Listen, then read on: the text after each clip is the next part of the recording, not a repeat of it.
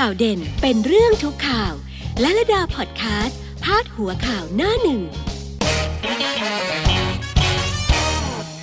สวัสดีค่ะ ทุกๆทท่านค่ะลาลาดามาแล้วค่ะ เราไปดูเรื่องนี้กัน เรื่องรีดหัวคิว State Quarantine ทำกันเป็นขบวนการมีทรงมีเซลล์ลงไปถึงที่ มีเซลล์ลงไปคุยกับทางโรงแรมถึงที่ เสนอผลประโยชน์ให้ถึงเต็มที่ เธอเอาไปเท่านั้น เอาตีกลับฉันมาเท่านี้ และขอเป็นเงินสดเท่านั้นนะ เช็คเช็คไม่เอาธนาคารธนาคงธนาคารบัญชีไม่ต้อง ฉันขอเงินสด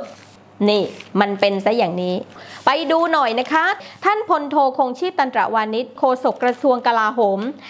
บอกว่ากรณีการลงพื้นที่ตรวจสอบประเด็นข้อกล่าวหา ว่ามีคนในสบคนั้นเก็บหัวคิว เจ้าของโรงแรมที่เป็นสถานที่กักตัวโควิดเนี่ยนะคะสเตทควอนตีนั้นนะบอกว่า จากการไปตรวจสอบเบื้องต้นนั้นนะคะ ก็พบว่าข้อกล่าวหาที่ว่านั้นน่ะมีมูล นะมีมูล มีผู้เกี่ยวข้องหลายคนไม่เฉพาะแค่อักษรพอพานอย่างที่คุณศรีสุวรรณจันยามาเปิดเผยหรอก มีหลายคนมีมากกว่านั้นนะคะ แต่ตอนนี้ไม่สามารถเปิดเผยรายละเอียดได้ เพราะว่ามันจะกระทบต่อรูปคดีนะคะ ได้ส่งเอกสารหลักฐานต่างๆ ทั้งหมดให้กับเจ้าหน้าที่ตำรวจดำเนินการสอบสวนในขั้นตอนต่อไปแล้วล่ะค่ะนะคะ ยืนยันว่าการกระทำความผิดของกลุ่มบุคคลนี้ไม่ได้เกี่ยวข้องกับหน่วยงานราชการ แต่เป็นความผิดเฉพาะตัวบุคคลเท่านั้นค่ะทีนี้มาดูการทำงานของขบวนการนี้นะคะว่าเขาไปทำอะไรกันยังไง ขบวนการนี้ใช้เซลล์ ประมาณ 10 คนค่ะนะคะกระจายไปติดต่อตามโรงแรมต่างๆ แล้วก็ไปแบบว่ามีมาตรฐานไปเลยนะ มีมาตรฐานไปเลย สถานที่โรงแรมต้องได้มาตรฐานเป๊ะเป๊ะเป๊ะเป๊ะตามที่กระทรวงสาธารณาสุขกำหนดมาเลยนะอ่าทำไมต้องเป็นอย่างนั้นล่ะคะ เอา้าไม่ตามมาตรฐานของกระทรวงสาธารณาสุข จะได้เป็นสเตทควอนตีนเหรอใช่ไหมคะอ่านี่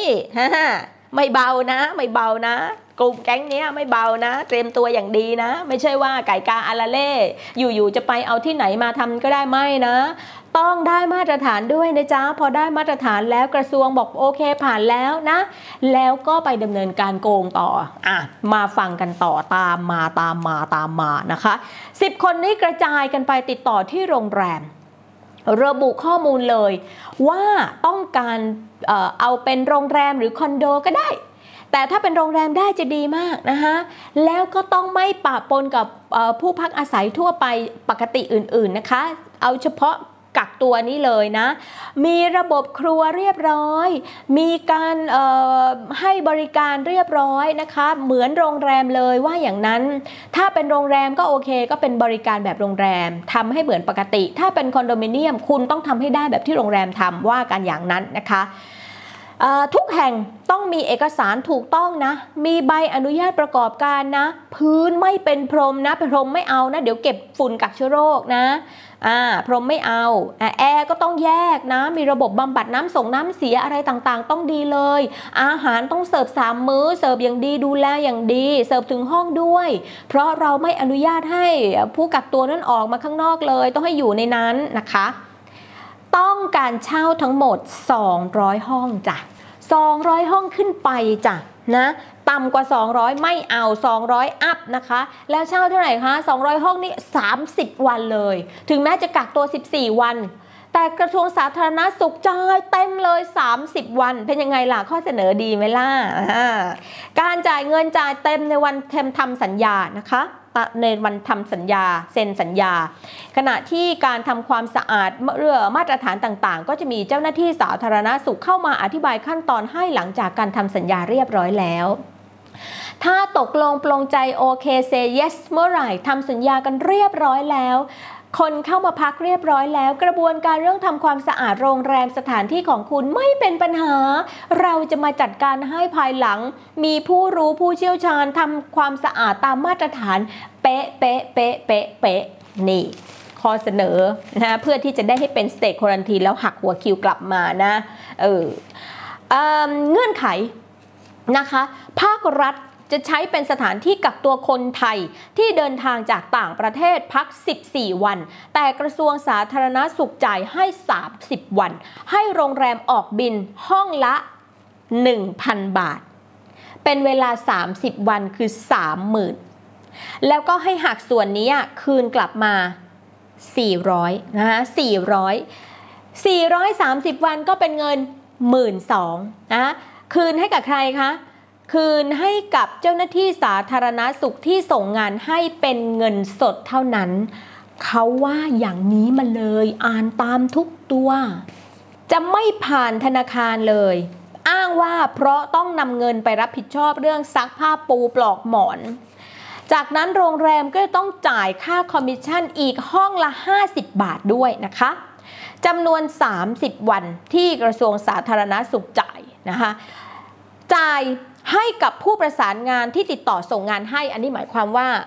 คือตกลงปรงใจเรียบร้อยปั๊บนะ เวลาโรงแรมจะจ่ายโรงแรมนะ ให้จ่ายกลับมาที่ผู้ประสานงานที่เอางานมาให้นะะเงินสดด้วยนะ อืม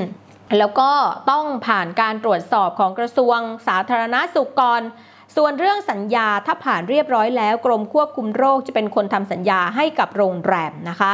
แต่โรงแรมว่าทำไมคะ โรงแรมบอกว่า ไม่มีใครเอาด้วยเลย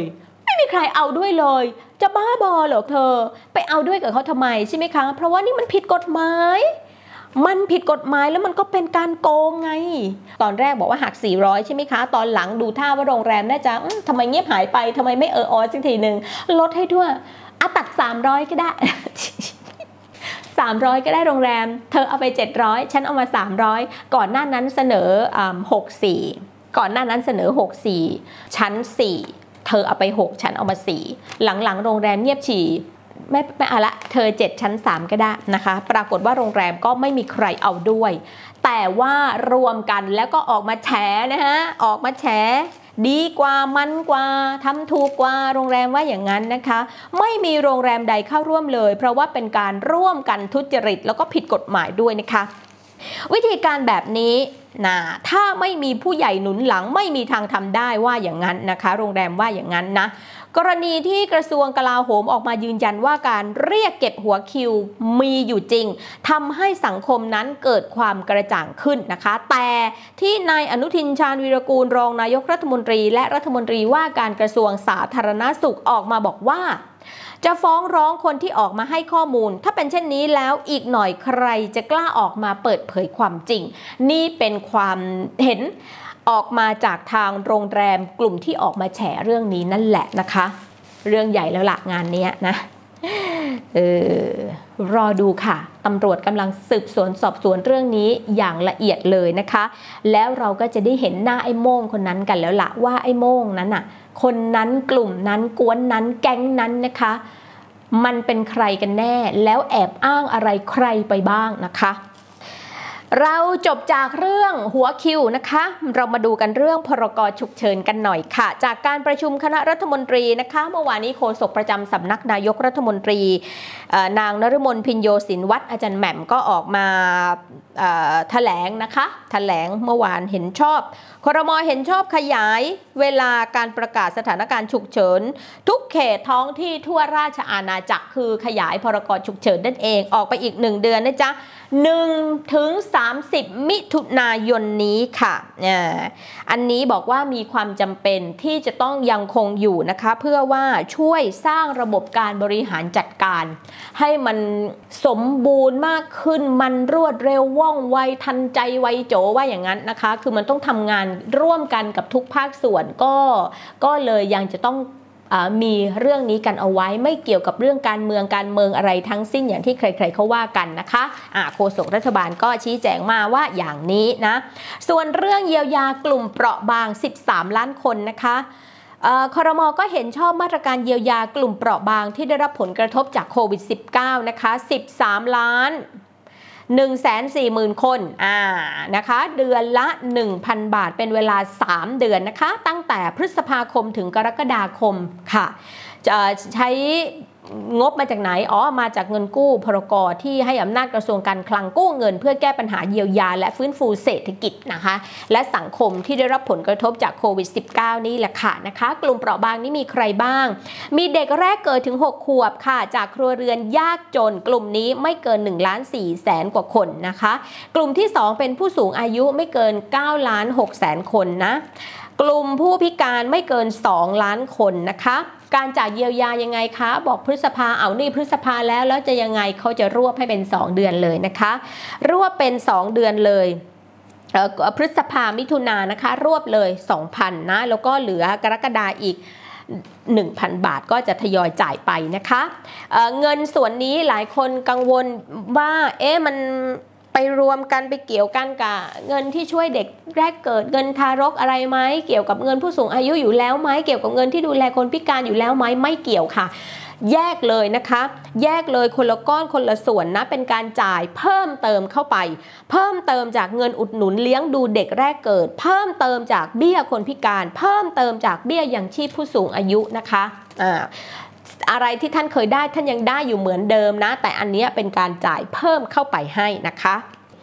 มาเรื่องเกษตรนะคะ ครมรับทราบเจตนารมณ์ผลการพิจารณาของคณะกรรมการกลั่นกรองการใช้เงินกู้ เรื่องโครงการช่วยเหลือเกษตรกรที่ได้รับผลกระทบจากโควิด -19 กรณีค่าราชการค่ะ ของกระทรวงเกษตรและสหกรณ์นะคะ เพื่อให้เกิดความเข้าใจถูกต้องและชัดเจนในทางปฏิบัติ รายละเอียดมีอย่างนี้ค่ะการให้ความช่วยเหลือเกษตรกรตามกลุ่มเป้าหมายของกระทรวงเกษตรและสหกรณ์ มีวัตถุประสงค์เพื่อช่วยเหลือเกษตรกรที่มีรายได้หลัก จากการประกอบอาชีพเกษตรกร และได้รับผลกระทบจากโควิด -19 ด้วย และส่งผลต่อการดำรงชีพนะคะ กรณีข้าราชการก็จะประกอบด้วยอย่างนี้ค่ะ ข้าราชการนั้นมีทั้งข้าราชการประจำมีทั้งลูกจ้าง รวมถึงข้าราชการบำนาญด้วยนะคะ ที่ประกอบอาชีพเกษตรกร และกลุ่มนี้ไม่เข้าข่ายเป็นผู้มีสิทธิ์รับเงินช่วยเหลือค่ะ ไม่เข้าข่ายนะคะ สรุปคือไม่ได้นะคะ สรุปคือไม่ได้นะคะะเพราะอะไรเรามาดูเหตุผลกัน เพราะว่า ได้รับค่าตอบแทนและสวัสดิการของรัฐอยู่แล้วอะค่ะนะคะ เลยทำให้ไม่ได้ไปด้วยนะ กระทรวงเกษตรและสหกรณ์นะแจ้งว่ายังไม่ได้มีการโอนเงินอะไรให้กับกลุ่มนี้ไปเลยนะคะ ไม่มีการโอนเงินอะไรให้กับกลุ่มข้าราชการที่ทำเกษตรที่ทำการเกษตรเลย ไม่ว่าจะเป็นข้าราชการประจำลูกจ้าง หรือข้าราชการบำนาญยังไม่มีการโอนเงินให้นะเพราะว่าต้องรอความชัดเจนก่อน เพราะฉะนั้นก็จบกลุ่มบรรดาข้าราชการที่ทำเกษตร กลุ่มบรรดาข้าราชการบำนาญที่ทำเกษตร ไม่มีสิทธิ์ได้รับเงินเยียวยานี้ทั้งสิ้นเลย เพราะว่าได้รับเงินส่วนอื่นอยู่แล้วนั่นเองนะคะ จบไปในประเด็นนี้นะคะ ไปดูเรื่องการทบทวนสิทธิ์ 5,000 กันบ้าง เหลือ 20,000 คนสุดท้ายแล้วตอนนี้นะคะ ความคืบหน้ามาตรการเยียวยา 5,000 บาทนะคะ ล่าสุดนั้นมีผู้ผ่านเกณฑ์และได้รับเงินเยียวยาแล้ว 15 ล้าน1แสนคนค่ะ เหลือผู้ที่ผ่านเกณฑ์ที่ยังไม่ได้รับเงินอีกจำนวนเล็กน้อยเท่านั้นนะคะ ขณะนี้กลุ่มผู้พิทักษ์สิทธิ์นะคะยังไม่ได้ลงพื้นที่ผู้ยื่นทบทวนสิทธิ์ไปเพื่อตรวจสอบ แล้วก็ยืนยันตัวตนอีกประมาณ 20,000 คนแต่จะทำให้เสร็จนะจะทำให้เสร็จเรียบร้อยเลยภายในสัปดาห์นี้ค่ะ แล้วก็ยืนยันว่าจะสามารถปิดโครงการเราไม่ทิ้งกัน .com ได้นะคะ โครงการเราไม่ทิ้งกันนะได้ สิ้นเดือนพฤษภาคมนี้แหละเว็บไซต์อะไรต่างๆ ที่เราไปเข้ากันนั่นแหละค่ะ เราไม่ทิ้งกัน .com เราไม่ทิ้งกัน .com นั่นแหละ เรื่องเยียวยา 5,000 เนี่ย เดี๋ยวเขาจะปิดแล้วนะคะ จะปิดแล้ว สิ้นเดือนพฤษภาคมนี้คาดว่าจะปิดได้ และ ทุกคนได้รับเงินแน่นอนนะคะ คุณลวรนแสงสนิทโฆษกกระทรวงการคลังกล่าวเอาไว้เช่นนี้ค่ะนะคะหลายเรื่องนะคะ มีแต่เรื่องสำคัญสำคัญระดับชาติทั้งนั้นเลยนะคะ วันนี้ลาลดาไปก่อนแล้วพบกันใหม่ในวันพรุ่งนี้ อย่าลืมไปฟังกันที่พอดแคสต์นะคะลาลดาพอดแคสต์ฟังแล้วสบายใจสบายใจฟังไปทำอะไรก็ได้นะคะ แต่วันนี้ไปก่อนแล้วนะคะ สวัสดีค่ะ